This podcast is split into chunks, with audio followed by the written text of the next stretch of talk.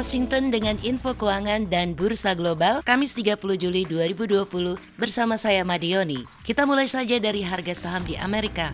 Indeks Dow Jones naik 160 poin menjadi 26.539. Indeks S&P 500 naik 40 poin menjadi 3.258. Indeks Nasdaq naik 140 poin menjadi 10.542.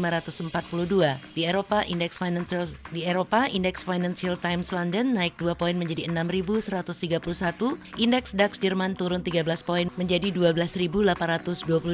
Indeks CAC 40 Paris naik 29 poin menjadi 4.900 258. Di Asia, indeks Nikkei turun 260 poin menjadi 22.397, indeks Hang Seng naik 110 poin menjadi 24.883. Berikut nilai tukar dolar Amerika di New York terhadap beberapa mata uang utama lainnya. 1 dolar Amerika bernilai 0,83 euro dan 102,8 yen Jepang. Sementara pound sterling Inggris dijual di New York seharga 1,30 dolar dan 1 dolar Amerika sama dengan 14.564. Sementara itu harga beberapa komoditas kunci pada penutupan pasar di New York untuk pengiriman mendatang sebagai berikut. Harga minyak mentah WTI pengiriman bulan September naik 20 sen menjadi 41 dolar 25 sen per barel. Harga emas naik 19 dolar 20 sen menjadi 1983 dolar 10 sen per troy ounce. Harga tembaga naik hampir 1 sen menjadi 2 dolar 92 sen per pon. Harga kakao atau biji coklat naik 50 dolar menjadi 2.341 dolar per ton. Sedangkan harga kopi naik hampir 2 sen menjadi 1 dolar 11 sen per pon.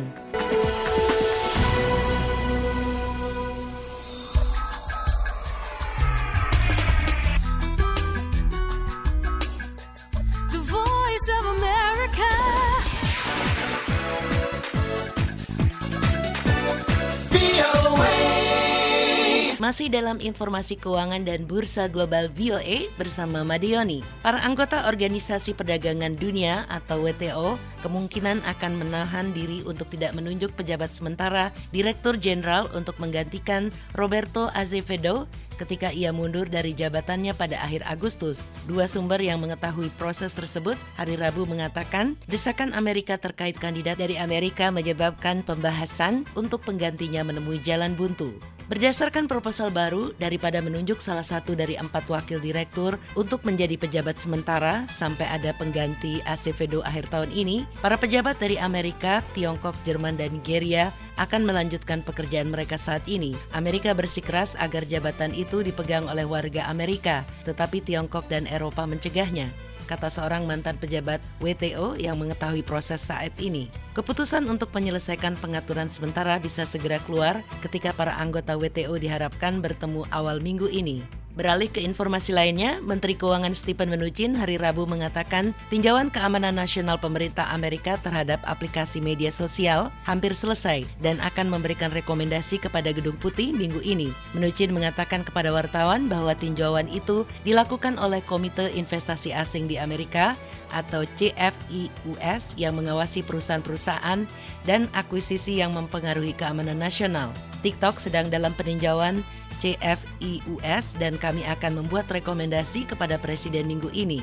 Kami punya banyak alternatif, kata Menucin. Berita itu muncul di tengah meningkatnya kekhawatiran yang disampaikan para pejabat dan anggota legislatif Amerika mengenai kaitan TikTok dengan Tiongkok dan potensi penggunaannya untuk mata-mata. Tuduhan yang dibantah perusahaan itu. TikTok hari Rabu juga menuduh balik pada apa yang disebutnya serangan-serangan fitnah Facebook dan lainnya yang menyoroti kaitan aplikasi video itu dengan Tiongkok. Kepala Eksekutif TikTok, Kevin Mayer, mengatakan serangan itu disamarkan sebagai aksi patriotik dan dirancang untuk mengakhiri kehadiran aplikasi itu di Amerika.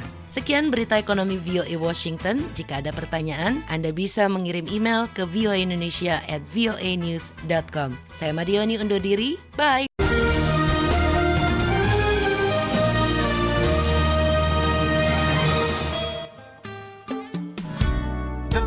Of